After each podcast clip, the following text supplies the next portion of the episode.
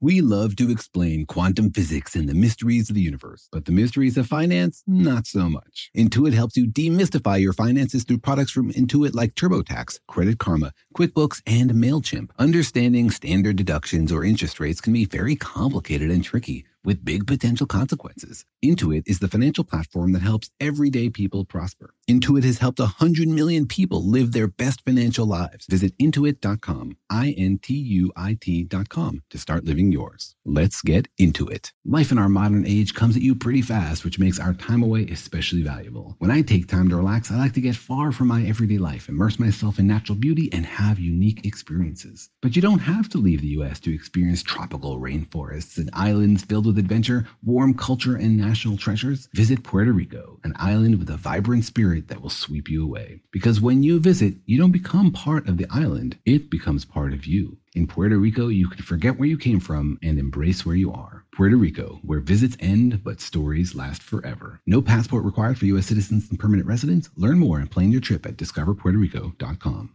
What's up, this your boy Lil Duval, and check out my podcast, Conversations with Unk, on the Black Effect Podcast Network. Each and every Tuesday, Conversations with Unk podcast feature casuals and in-depth talk about ebbs and flows of life and the pursuit of happiness. Unlike my work on stage, I tap into a more serious and sensitive side to give life advice and simply offer words of encouragement, yet remind folks to never forget to laugh. Every Tuesday, listen to Conversations with Unk, hosted by Lil Duval on the Black Effect Podcast Network, iHeartRadio app, or wherever you get your podcasts. Presented by AT&T. Connecting changes everything.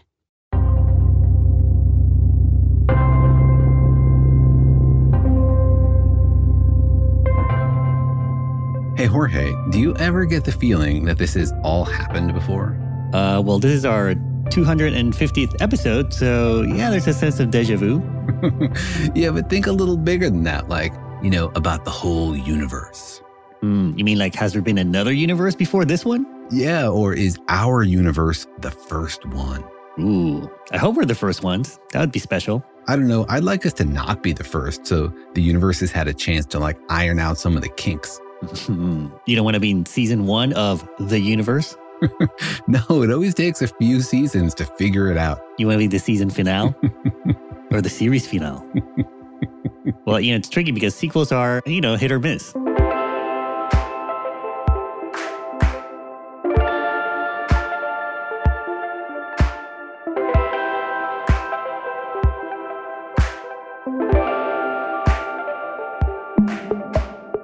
I'm Jorge. I'm a cartoonist and the creator of PhD Comics. Hi, I'm Daniel. I'm a particle physicist, and I'm the first generation physicist in my family. Oh, really? Hopefully the last, or maybe the last. How are you kids feeling about the whole thing? Yeah, I think I might be the physics finale in this family. Well, I am definitely a first generation cartoonist from Panama. Well, there you go. You don't have to do what your parents have done. Well, actually, my parents are pretty good artists as well, even though they're also engineers. Awesome. But welcome to our podcast, Daniel and Jorge Explain the Universe, a production of iHeartRadio, in which we take you on a tour of all the amazing questions about our universe, how it will end, how it began, how it works right here, dang in the middle of it. And on our tour of the universe, we stop and talk about how it works, why it works, and what we don't understand, hopefully leaving you with some understanding of your own. Yeah, because there is a lot to understand in this universe. It's big and complex and old and possibly infinite. And it may not stop there with the universe, I mean. Yeah, exactly. We have questions about how far the universe goes on. Does it wrap around on itself? Does it go on forever? And we have questions about how long the universe will continue and where it came from. Was there a beginning at all, or does the universe extend back forever in time? Yeah, because we think of the universe as everything there is and ever has been and ever will be. But there are a lot of theories in physics that maybe this is not the only universe. You know, there's ideas about parallel universes and multi-universe, and there's also ideas about other universes that may come to be or that have been before. That's right. If you are used to the feeling that the universe has dwarfed us, that we are finding ourselves to be a tiny cosmic speck on a vast, vast, unimaginably huge scale, then get ready to blow your mind at an even deeper level, because it turns out our universe may not even be everything. It may only be one of many universes. Yeah, this actually blows my daughter's mind a lot. She's like, how can there be multiple universes? Isn't the universe all that there is? And I think she's, again, carrying on my tradition of complaining about naming things in physics. There you go. She's a second generation name complainer. Yeah, physics name complainer. I'm so proud. But it's a good point, because often we define the universe to be like everything as we know it at that moment. And then when we realize, oh, there's more, we don't just redefine the universe to also include that. We're like, oh, let's call that another universe. Mm. And so it does get pretty awkward. Yeah. Well, maybe universe is more like everything we could potentially reach at the moment, like everything that exists with us. Yeah. Well, that's sort of like the observable universe is like everything that can influence us, everything that we can interact with because it has had time to send us light. So that's definitely one fair definition of the universe, but you could also imagine, hey, there's stuff going on out there that's not like within a sphere centered around my head. Shouldn't you also include that in the universe? Mm. And then you can imagine forwards in time and backwards in time. And, it's nice to have a definition of the universe that doesn't center a human because it doesn't feel like we're sort of centrally important to the universe. Right. Well, I like being the center of my universe.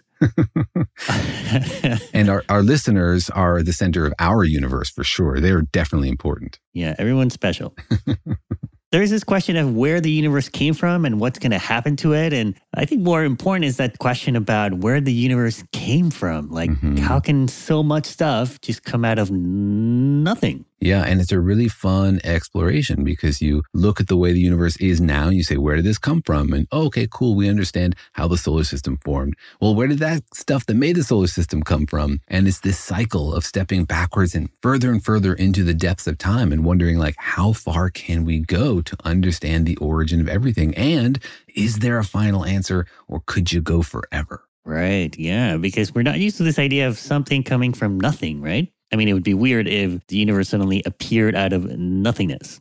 Yeah, well, it would be weird if the universe wasn't weird, right? Basically, everything we've learned about the universe shocked and surprised us. So if we found an answer and just went like, oh yeah, that kind of makes sense, that would be kind of surprising. Mm. All right, so at some point, the universe sort of came into existence, was created in the Big Bang. But I guess the big question is kind of what happened before the Big Bang and where did the universe come from? And so there are a lot of theories out there about what could have happened or what happened, but none of them are nailed down, right? That's right. There's still a lot of speculation. We don't really know what happened before the Big Bang. We might not ever know. And so there's a huge variety of theories out there that explain what could have happened. Maybe there was nothing. Maybe there was a big crunch that preceded the Big Bang. But today I wanted to talk about one really specially interesting theory that gained popularity recently because its proponent won a Nobel Prize last year. Mm. Yeah, this is a theory that talks about the universe as a big cycle, right? Like maybe there were other universes before our universe. Yeah, exactly. This theory sees the universe as big cycles, but not the kind you're probably familiar with.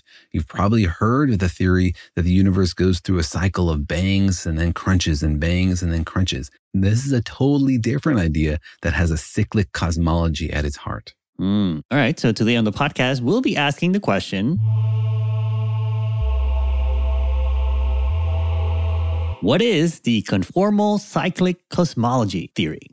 All right, so this is not the usual Big Bang to Big Crunch universe theory, you're saying. It's different. It's different. It goes for the cycle approach. It says, let's sweep away this question of whether there was a beginning by saying there was never a beginning. There's an infinite number of cycles. But it doesn't link up big crunches to big bangs. It's a totally different idea, a little bit more bonkers, and super fascinating because it suggests that you might be able to see an imprint of the previous universe somehow left on our universe. Mm. Well, let's maybe catch up our listeners because the idea they might have heard about is that the universe, came out of a big bang, out of a really small space. Then it was huge. It exploded basically in the big bang. And then after, maybe trillions of years, it collapses back down into a big crunch, which then triggers another big bang for another universe, kind of like season 2 or a sequel to the universe.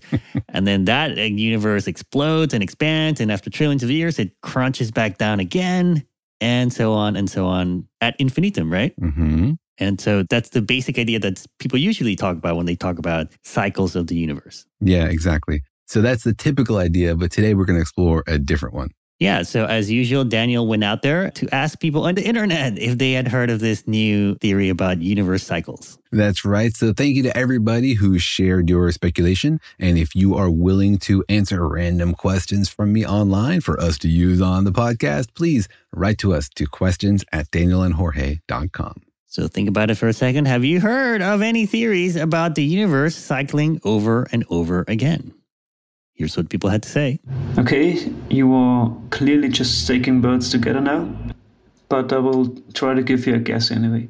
A cyclic cosmos could mean either something about the form of our universe. So instead of being infinite, it could be somehow bent in itself. So you would never reach an edge, but just start over.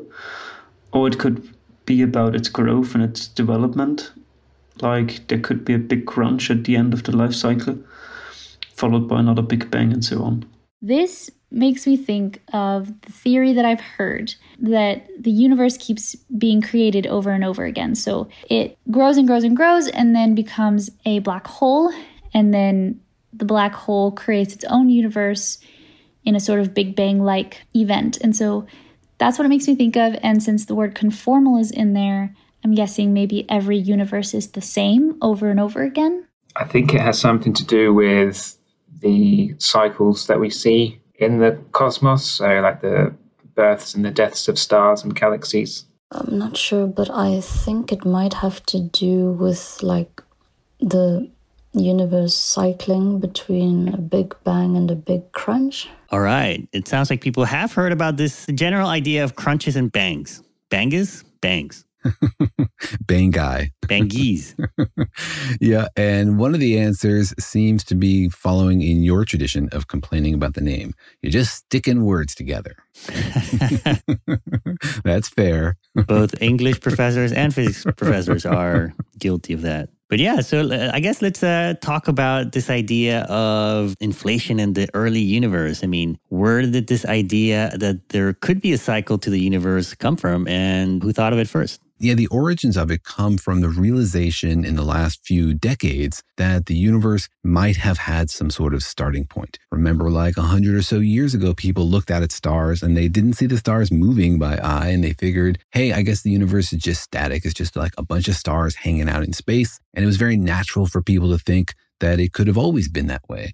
It looks pretty old after all, and so why not imagine it lasted forever? But then when Hubble discovered that the universe was expanding, that sort of changed the story. It suggested that the universe is changing and couldn't always have looked the way it does. And then when you extrapolate backwards in time, you think, well, if it's expanding now, then it should have been contracting as we go backwards in time. That takes you back to something that feels sort of like a beginning, a point when the universe is much, much more dense. Yeah, much more raw, right? Like the whole entire universe, every star and galaxy we ever see was in a really small space about 14 billion years ago. And everything was just like a state of plasma, right? Like just raw energy. That's right. When the universe was much younger, it was hotter and it was denser. And so things work differently. You know, just like there are different phases of matter that you're familiar with. Water, it can be ice or liquid or gas. The universe itself sort of has phases. And when stuff is much, much denser, there are different rules of physics that emerge.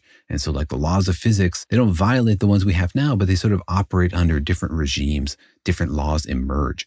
And so it was very different from the way we imagine it now. And we have some direct evidence that that actually existed. This isn't just a calculation in people's minds. We've seen light from that early universe plasma arriving at Earth. It's called the cosmic microwave background radiation. And it's sort of like the last glow from the Big Bang. Yeah, so we can see light that kind of escaped that plasma right before it basically evaporated, right? Yeah, exactly. And that plasma sort of faded out and cooled off and turned into neutral atoms. And then we can see that light because it's still banging around the universe. The universe sort of became transparent at that moment. So that was like a really exciting piece of evidence when people saw the microwave background radiation. This is several decades ago, really confirming that that thing actually happened, that the universe once was a big hot plasma. And that's very different from the way it is today. Right. Well, it was a hot mess back then, and it seems like it's a hot mess right now. We're constantly on the edge of catastrophe.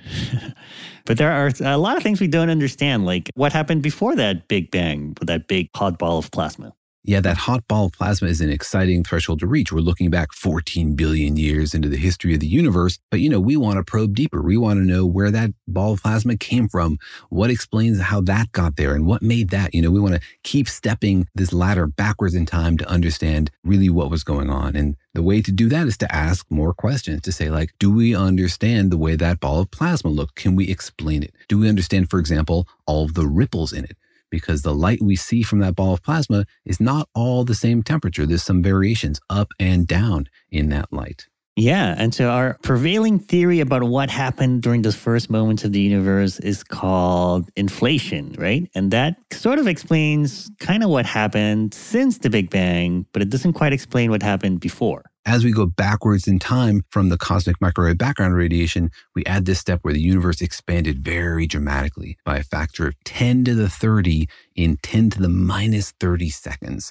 And that answers a lot of the questions that we have about the wiggles in the cosmic microwave background radiation, the temperature of the universe. And we have a whole podcast episode about that you can dig into. And so that's really cool. That's a huge advance, sort of like taking us yet further back. But, we want to go to time equals zero, right? Inflation takes us to time equals 10 to the minus 30, but it doesn't explain how that got there, right? We want to take the next step up that ladder backwards in time. And that's the question that a lot of these theories are probing, is trying to explain, like, how did you get to inflation? What created the situation that made this universe inflate in such an insane way? Yeah, because we don't really know what causes that inflation, right? I mean, it's something literally caused the universe to explode. Something really made the universe explode and expand in this crazy way. And we're just at the beginning of understanding what that might be. We're like putting together ridiculous sounding theories to potentially explain how that might work. One of them, for example, is that there was a field, a new field that filled all of the universe.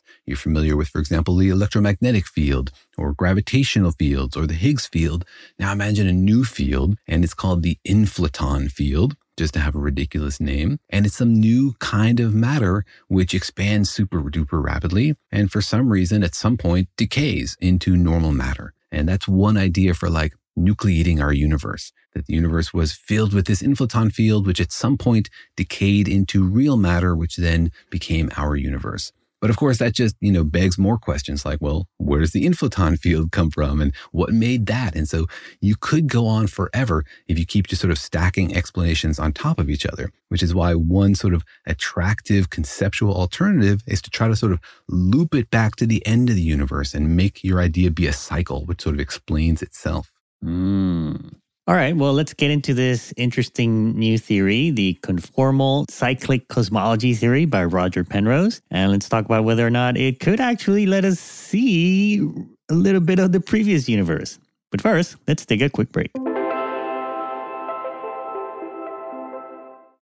That feeling after you've done a deep spring clean of your house when you realize, wow, how have I been living like this? It's kind of like how you feel when you find out you've been paying a fortune for wireless, while Mint Mobile has phone plans for $15 a month when you purchase a 3-month plan. Wow, how have I been affording all this? So it's time to switch to Mint Mobile and get unlimited talk, text, and data for $15 a month. Personally, I've used Mint Mobile, and the calls are always so crisp and so clear. All of their plans come with high-speed data and unlimited talk and text delivered on the nation's largest 5G network. So it's time to ditch your overpriced wireless and go with Mint Mobile's limited time deal for 3 months of premium wireless service for $15 a month. To get this new customer offer and your new 3-month unlimited wireless plan for just $15 a month, go to mintmobile.com/universe. That's mintmobile.com/universe. Cut your wireless bill to $15 a month at mintmobile.com/universe. $45 upfront payment required, equivalent to $15 a month. New customers on first 3-month plan only. Slower speeds above 40 gigabytes on unlimited plan. Additional taxes, fees, and restrictions apply. See Mint Mobile for details. Life in our modern age comes at you pretty fast, which makes our time away especially valuable. When I take time off to relax, I like to get far from my everyday life to immerse myself in natural beauty and have a unique experience. But you don't have to leave the United States to experience tropical rainforests and islands filled with adventure, warm culture, and national treasures. Visit Puerto Rico, an island with a vibrant spirit that will sweep you away. People from Puerto Rico are called Boricuas, but it's not just a name. It's a spirit, a flavor, a rhythm that you can only find in one place on Earth. Puerto Rico. It's embodied by these proud, passionate people, and you'll feel it in every part of the island. When you bask in the warmth of the beaches, when you taste the love in the food, when you embrace the call of adventure, you'll find the Boricua spirit in yourself as well. Because when you visit, you don't become part of the island, it becomes part of you. You can forget where you came from and embrace where you are in Puerto Rico, because your visit ends, but the stories last forever. No passport is required for U.S. citizens and permanent residents. Learn more and plan your trip at discoverpuertorico.com. The financial universe out there can seem like a vast place, full of scary mysteries and exciting possibilities, but it can also be overwhelming to navigate, especially when you're first starting out in life. It feels sometimes like just one wrong turn could send you hurtling endlessly towards a financial black hole. But don't worry, you don't have to navigate the financial universe on your own. With the right tools, you can master the financial universe and chart your course with confidence. Intuit helps you navigate the financial universe through products from Intuit like TurboTax, Credit Karma, QuickBooks, and MailChimp. Intuit is the financial platform that helps everyday people prosper. Whether you're trying to manage your money or trying to run a business, Intuit gives you the confidence to take control of your finances so you can live your best life. Intuit has helped 100 million people live their best financial lives. Visit intuit.com, INTUIT.com to start living yours. Let's get into it.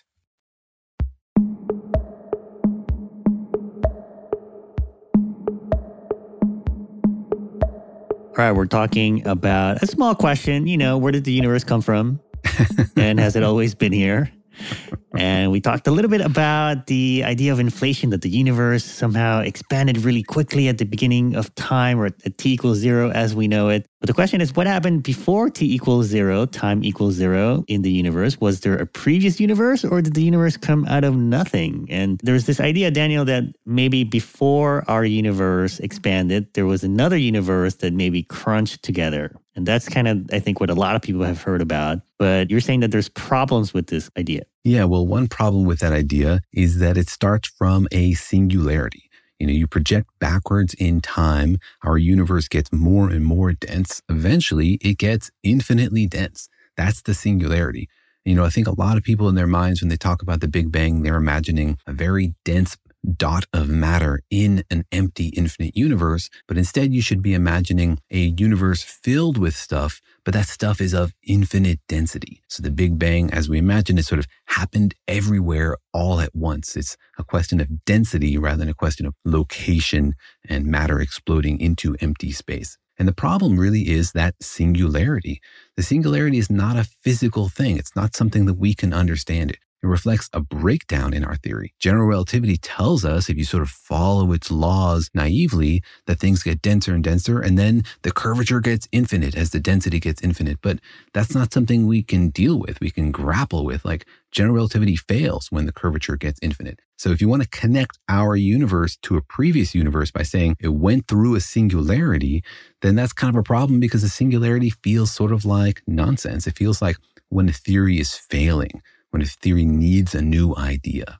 Well, it seems like maybe the real problem is that this Big Bang and Big Crunch idea requires you to have a big crunch, right? But we don't know if the universe will actually come back together to create a big crunch. That's right. You need some mechanism to reverse what we see happening now. What we see happening now is that the universe is expanding, and that expansion is accelerating. It's happening faster and faster. So our universe certainly doesn't look like it's heading for a big crunch. On the other hand, we have no idea what's causing that expansion to accelerate. There's some mechanism there that goes by the name of dark energy, but we don't understand it. So we don't know whether it will continue turned on about 5 billion years ago, and it might turn off, it might turn around. So we don't necessarily see a big crunch happening in our universe, but we also can't really rule it out because we just don't understand the basic mechanisms at play. But you're right, if you want to have a big crunch, something's got to do the crunching. Yeah, and we kind of had this idea before we knew about the accelerating expansion of the universe. Like before, it made sense that, you know, the universe would kind of expand and then gravity would win out at the end, and the universe would contract and collapse back into a singularity perhaps, and then another universe would come out of that. But again, that requires you to have a big crunch. And what happens if you can't really have a big crunch? Does that mean that, you know, we can't have any more universes? Like we're the last one maybe?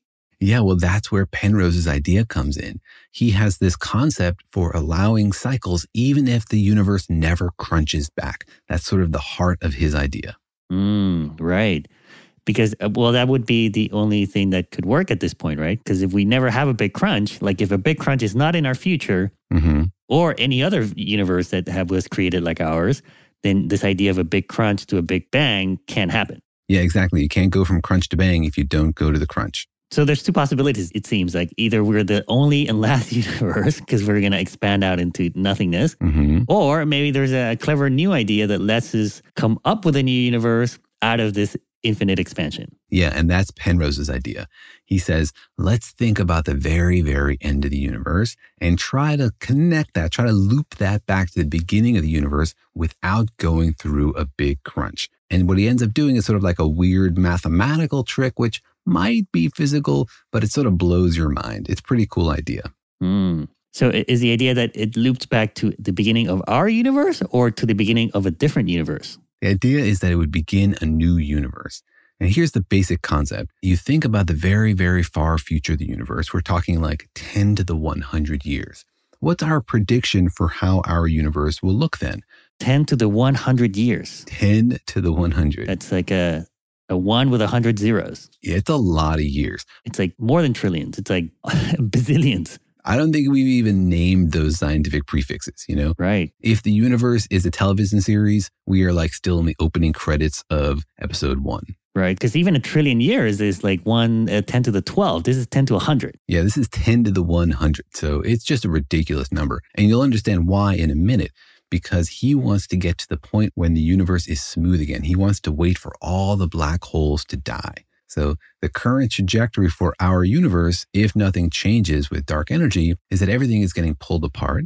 But you have these local gravitational clumps like our galaxy and our solar system. So those things will eventually collapse gravitationally, forming black holes. And these black holes will get really, really far apart because of dark energy. Well, what happens to a black hole? Do black holes live forever? We actually know that they don't, right? Hawking radiation is a way that they can give off little bits of energy. Now, really, really massive black holes emit a very, very small amount of Hawking radiation. So he's thinking in the deep, deep far future, when you form all these black holes, they get separated by dark energy, and then they leak their radiation back out into the universe. You have to wait for them all to die. So the end of our, he calls them eon, is when all of our black holes sort of just turn into radiation. They basically evaporate it into photons or what? Well, black holes evaporate into all kinds of things. Exactly. They can evaporate into electrons or into other kinds of quarks or into photons or whatever. So they got to give up all of their light. And then he's imagining this universe is sort of smooth again. And he's trying to make a connection between the end of our universe and the start of the next universe. And the connection he makes is like, well, our universe started out kind of smooth before like quantum fluctuations and everything, and inflation blew it up into actual interesting structure. So if the end of the universe ends up sort of like smooth field of radiation, he's going to try to connect that to the beginning of the next universe, which also starts smooth. I feel like it's a little different because, you know, our universe that far into the future sounds kind of cold. Yeah. It might be smooth and it might be, you know, kind of random and homogeneous and there's electrons and quarks flying around, but things are still pretty discrete. Like things are in the form of electrons or quarks, right? It's not like pure energy like we think of at the beginning of our universe. Yeah, exactly. The density feels different. And here's where the mathematical trick comes in. It turns out that if our universe has only photons in it, or more specifically, only massless particles in it, then you can change the length scale of the universe without changing any of the physics. You can say, what used to be a light year is now a millimeter, and all the physics will work the same. All the massless particles will operate the same way they had before. They won't notice. What? Yeah. I thought particles had kind of like a minimum distance to them. Well, these particles we don't think of as having a size, right? We don't think of the photon as having like a physical extent to it. We just think of it as like a little blip in the field. And these fields, at least the massless fields, have this weird property that you can scale them by a number and nothing will change. All the physics will be the same. It's sort of like if we just changed all the rulers and made everybody smaller, nobody would notice the difference, right? All of a sudden, we're all much tinier than we were before, but we also changed the rulers so nobody can tell. If the laws of physics are invariant to that kind of transformation, then you wouldn't notice the difference. So he noticed this about a universe very specifically that only has massless particles in it. You can do this and not change anything. It doesn't work if there are any particles that have mass. Right. But it sounds like we skipped a step though. Like, how did we go from black holes evaporating into electrons and quarks to now everything just being photons? Yes, a very good point. He did skip a step. But, you know, the way these theoretical explorations work is like, that seems like an unsolvable problem. I'll put it on the shelf for now and get back to it. What? What do you mean? I mean, because we talked about how an electron might never decay, right? Yeah, exactly. He's got a problem with electrons. You know, like most particles in the universe, top quarks, Higgs bosons, will decay and go down to lighter and lighter particles. And there's only a very small number of particles in the universe that are stable. And so the photon, for example, is stable. You can have a photon, it can hang out forever, it can fly across the universe. But also electrons are stable. We don't know of any way for an electron to turn into something lighter. Right, or quarks, right? Don't quarks also last forever, like if they're in a proton? Yeah, quarks can last forever. They can turn into other stuff, but basically quarks can last forever. Protons, however, might decay, right? We don't know. Protons we think last forever. We've never seen one decay, but there are some theories in which they can decay into lighter stuff. But you'd be stuck with some massive particles. And so to go from a universe that has like photons and a few electrons in it to a universe with just photons, he had to invent some sort of new physics thing. And he calls it the Erebon field that turns all these massive particles somehow now into photons. He calls it the wave my hand field. It's very hand wavy. But, you know, Penrose is a big thinker. He's like trying to get the big structure right. He's like, you know, can I somehow work out this bigger problem? Then I'll come back in and patch up these other holes and see if I can find something that fills them in. So he's saying, let's say that eventually, maybe in a long time, all matter particles decay into massless photons or massless particles, right? That's the leap of faith here. And then that creates a state that's basically pure energy, right? In which case, it sort of is scaleless, like a millimeter and a light year make no difference between the two. Exactly. It's scaleless. So you can change your scale and nothing is different. Because things that don't have mass are scaleless. Yeah, exactly. A photon sees the whole universe anyway as shrunk into a point, right? It's moving at the speed of light, and so distance doesn't really make any difference to the photon. See, the whole universe is length contracted anyway. It doesn't matter 10 light years, 1 light year, 1 millimeter. Like space itself, the idea of distance doesn't make sense anymore. Yeah, or at least if you scale everything the same way, nothing changes. And so he says, well, let's take this huge expanded universe and then just sort of like redefine it to be a very dense, smooth universe, and boom, you have the conditions that were at the beginning of our universe, right? At the beginning of our universe, there was a state, we don't understand it, but it's postulated that it was there and it was very, very dense with energy and it was very smooth, and that then, you know, expanded to turn into our universe. What? So the image of Penrose's universe is like every universe is a further expansion on the previous one. It's like this endless series of expansions. We just redefine the terms. Wow. But then each new universe is bigger than the last. Yes. By a lot. Exactly. We just keep changing the scale. So the whole previous universe would be contained within like a tiny dot of our universe. And our entire universe would be contained within a tiny dot of the next one. Whoa. Kind of like a Russian doll. Yeah. But at a ginormous scale. Yes. And going on forever. Wow. Backwards and forwards in time. Backwards and forwards in time, exactly. And so he gets this sort of like cyclic structure where the end of the universe connects to the beginning of the universe, but it doesn't have to have a crunch, right? It doesn't need to explain the crunch. He needs lots of other stuff he's got to explain to make it work, but he doesn't need the crunch. And there's a big advantage there because the crunch destroys all the information. Like if there was a crunch, then it went through a singularity and any information about that previous universe is gone. It's destroyed. But if this series of infinite expansions, this remapping and then expansion, then you could find traces of the previous universe in our universe. Right. It's kind of like more like a blooming universe rather than a cyclic universe. Yeah, exactly. It's petals within petals within petals, right? Each one nested within the previous one. Yeah. Like an infinite fractal or something. Yeah. It's like a fractal universe theory. It's pretty cool. All right, well, let's get into whether or not this theory even makes sense, because it may not, and talk about whether or not there is evidence out there in the cosmic microwave background radiation to support this theory. But first, let's take a quick break.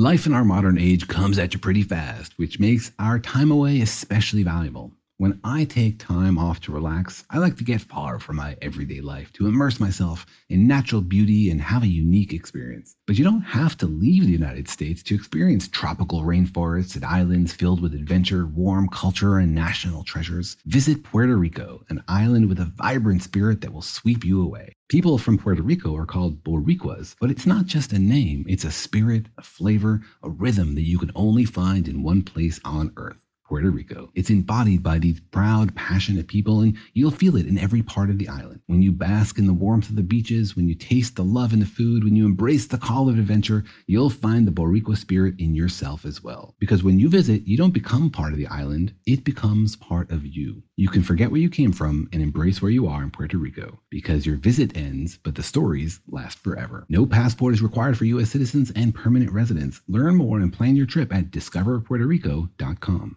The financial universe out there can seem like a vast place, full of scary mysteries and exciting possibilities, but it can also be overwhelming to navigate, especially when you're first starting out in life. It feels sometimes like just one wrong turn could send you hurtling endlessly towards a financial black hole. But don't worry, you don't have to navigate the financial universe on your own. With the right tools, you can master the financial universe and chart your course with confidence. Intuit helps you navigate the financial universe through products from Intuit like TurboTax, Credit Karma, QuickBooks, and MailChimp. Intuit is the financial platform that helps everyday people prosper. Whether you're trying to manage your money or trying to run a business, Intuit gives you the confidence to take control of your finances so you can live your best life. Intuit has helped 100 million people live their best financial lives. Visit intuit.com, INTUIT.com to start living yours. Let's get into it. Apple Card is the perfect cashback rewards credit card. You earn up to 3% daily cash on every purchase every day. That's 3% on your favorite products at Apple, 2% on all other Apple Card with Apple Pay purchases, and 1% on anything you buy with your titanium Apple Card or virtual card number. Visit apple.co/card calculator to see how much you can earn. Apple Card issued by Goldman Sachs Bank USA, Salt Lake City branch, subject to credit approval. Terms apply.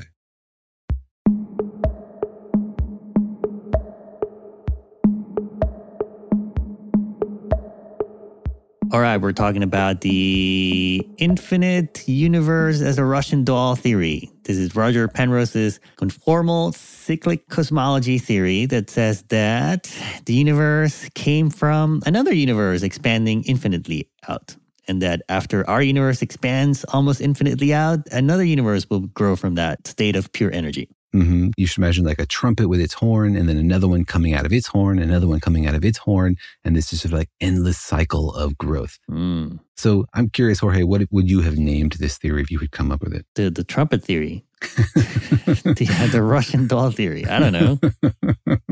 I think cycle though is kind of a weird name though, because it's not quite a cycle, right? It's more like a blooming universe theory maybe. Yeah. The big bloom. There you go. It doesn't run the same forwards and backwards, right? It doesn't have that sort of time symmetry to it. It definitely just keeps expanding as time goes forwards. So the thing I like about the big crunch, Big Bang idea is that it does have some sort of time symmetry. You can imagine running things backwards in time and they would look sort of the same. Mm. All right. So let's talk about whether this makes sense. This is something that the physicists are actually considering. Like, I know he won a Nobel Prize, but he didn't win a Nobel Prize for this theory. No, there are a lot of things named after Penrose in physics. Penrose diagrams, Penrose tilings, and he recently won a Nobel Prize for thinking about black holes. So definitely a smart guy. But a lot of these really smart physicists get famous for a few ideas, and those few ideas are like a small fraction of all the ideas they toss out there and see which ones stick. So often they come up with a lot of crazy bonkers ideas that, you know, never really hang together. So this is not one that's in the mainstream of cosmology. Like this is not one that a lot of people are working on. And Penrose proposed it in about 2012 in a paper, in a book, and it got a lot of attention for a while. Also because he claimed he could actually see the evidence of a previous universe. Mm. So meaning it sort of works mathematically, like if we can get the universe to this state of pure energy without any massive particles, then the math does kind of suggest that you could get another universe out of that. Yeah. So that's what made it interesting? Yeah, mathematically there is an idea there that you can map the end of our universe to the beginning of our universe that have a very similar sort of structure to them. So there is a cool idea there. But you know, you got to stick in something that makes the universe turn into just photons, and that's not something we understand at all. And then you also got to look for the evidence of it. You know, the best theories are ones that make predictions and say, if this is true, there will be some sort of like indistinguishable mark in the universe. That's what was so exciting, for example, about the cosmic microwave background radiation. It was predicted. People said, well, if there was a Big Bang, then there should have been this moment when the universe went from opaque plasma to transparent neutral ions, and we should be able to see it. And so that's pretty awesome to actually go out and find that fingerprint that you predicted. So then Penrose, you know, he rose to this challenge and he made predictions for what he said should be out there, evidence of previous universes. Right. And so he looked in the cosmic microwave background radiation. And what did he see? Did he see evidence for this blooming universe theory, the big bloom? He actually did. He claimed very significant evidence of previous universes in the cosmic microwave background radiation. And the way he thought it would look are these things called Hawking points. And a Hawking point is where there was a huge supermassive black hole in the previous universe, which then evaporated, but it left sort of a mark. It's a place in that universe where there's maybe more radiation density than others. It's like a non-smoothness in the previous universe because you had so much radiation from this really massive black hole. And then when you map it back to the beginning of the universe, it sort of gets squeezed down. You squeeze all that radiation together, and it makes basically a little hot spot in the next universe. So every supermassive black hole should leave like a little hot spot in the next universe. And that should be seen in the cosmic microwave background radiation. You should get like a little bit of a warm spot in that radiation. Like a little scar, kind of, from the previous universe. Yeah, like a little scar. And so the cosmic microwave background radiation, you know, it's data that's out there. It's public. Anybody can go download it and look at it and analyze it. It's complicated. You know, you got to really be an expert to understand what you're seeing. But when Penrose put out this theory, he also put out a paper claiming 6 sigma discovery of 20 Hawking points in the cosmic microwave background radiation. That means that he was claiming to see something that was not just like random fluctuations of noise. 6 sigma means that he's like ruled out the fact that this could just happen by random chance. He was very convinced he was actually seeing these Hawking points, supermassive black holes from a previous universe. All right. So the idea is that, you know, in the previous universe, there probably were a lot of supermassive black holes. Yeah. Or are you saying there was just one? No, there were probably a lot. Yeah. Yeah, because everything would eventually crunch into a black hole, and those black holes might crunch together. And so you, in the previous universe, if you run time long enough, you get these supermassive black holes. And he's saying that even these kind of supermassive black holes would survive this process that makes everything massless, or some evidence of them would survive. And that would survive also this re-blooming of the universe. Yeah, exactly. Their radiation would leave like a little warm spot when the universe blooms to the next eon. And because they're so massive, that would be enough radiation that it would sort of leak through a little bit. And remember, that's maybe the fate of every galaxy. Every galaxy has at its heart a big black hole. And the reason that we haven't fallen into that black hole is just because we have enough sort of speed to zip around it, the way the Earth zips around the sun. But eventually we can lose that speed. We can radiate off energy or collide with stars. And the fate of basically everything is eventually to fall into that black hole and make it even more massive. So the whole Milky Way will eventually be a supermassive black hole and then evaporate its energy through Hawking radiation. And so in this theory, you don't need perfect smoothness in the universe to re-trigger a new universe. You can have these kind of hotspots. You can have these little hotspots. What you need is a universe only filled with massless particles. And then you can map it back down to a new universe. So this is pretty exciting. People are like, wow, Penrose claims he sees like an imprint of a previous universe. That's sort of amazing, right? But of course, we don't think we live in this universe. Nobody takes this theory seriously. And the reason is that other people went and looked at the data. They downloaded it and they analyzed it. And there are a lot of experts out there who really know what they're doing. And they didn't see these things. They don't see these circles that Penrose claims he sees with 6 sigma confidence. Yeah, exactly. He claimed he saw them and they analyzed them and they didn't see them. And then multiple other groups analyzed them and they also didn't see them. What? Like, isn't the data there? How can some people see something and others not? Well, it depends on how you're analyzing the data. You know, there's a lot of steps involved in the assumptions you're making and how you're calculating these things. And for a while, nobody could reproduce Penrose's team's results. And then people found the mistake. Turns out he had run some sort of special version of an analysis code that nobody else agreed was really accurate. And he wasn't really comparing what everybody understood to be the predictions for Hawking points to the actual data. It sort of felt a little bit cooked up. All right. So then maybe what he saw wasn't there, but that doesn't mean, I guess, that the theory is necessarily wrong, right? It doesn't mean the theory is wrong. And in the last decade or so, he's come up with other predictions. You know, he said, oh, well, if my theory is right, then we should see some interesting pattern of gravitational waves or various other predictions. So he still believes in it. He's still talking about it. He's still excited about it. He still makes up ideas for how we could test it. And you're right. It's not something we've ruled out. You know, it may be that we don't see those Hawking points, but maybe we just haven't looked, or maybe they're too subtle, or maybe there are other ways to test this theory. And this is a challenge for a lot of these theories. You know, many cosmologies don't predict things that we can test. They're talking about things that happened a long time ago at really tiny scales. And it's hard to come up with an experiment to test these things. So kudos to him for coming up with a new cosmology and a way to test it. That's pretty awesome. Yeah. And it's not like we have a lot of other ideas lying around, right? Like we have no idea what happened before the Big Bang. There's no real theory. And this theory of a big crunch may never happen or may never have happened. Yeah. And may not be testable. So it's definitely a time when people should be creative and they should be out there exploring and creating new ideas and thinking broadly about what could explain the universe that we see. Right. It's time to go big. Think creatively. Yeah. And one of my favorite quotes from Penrose about this theory is when he says, and I quote, "Of course, the theory is crazy, but I strongly believe that we have to take it seriously." He's like, it's a crazy theory, but it's also a crazy universe. Exactly. It's a crazy universe. It's going to need a crazy explanation. And also, we got to be creative. You know, sometimes you come up with a bad idea, but it stimulates other better ideas in other theorists. So you shouldn't just, you know, like only share your totally finished ideas. There's a marketplace. There's a conversation of ideas. That's how we get to these answers. Right. Yeah. Physics Mart is where you go and buy ideas off the shelf.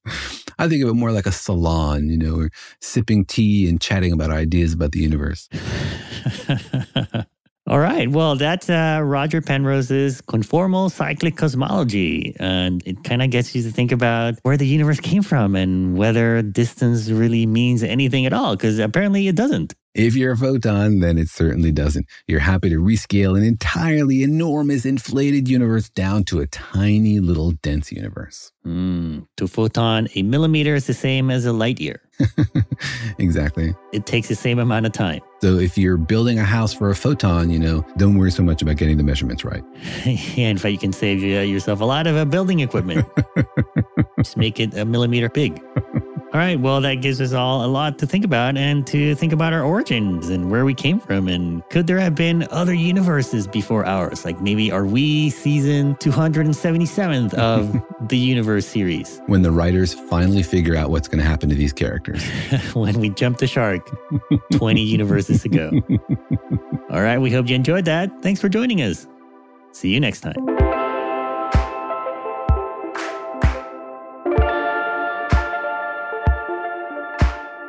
Thanks for listening, and remember that Daniel and Jorge Explain the Universe is a production of iHeartRadio. For more podcasts from iHeartRadio, visit the iHeartRadio app, Apple Podcasts, or wherever you listen to your favorite shows.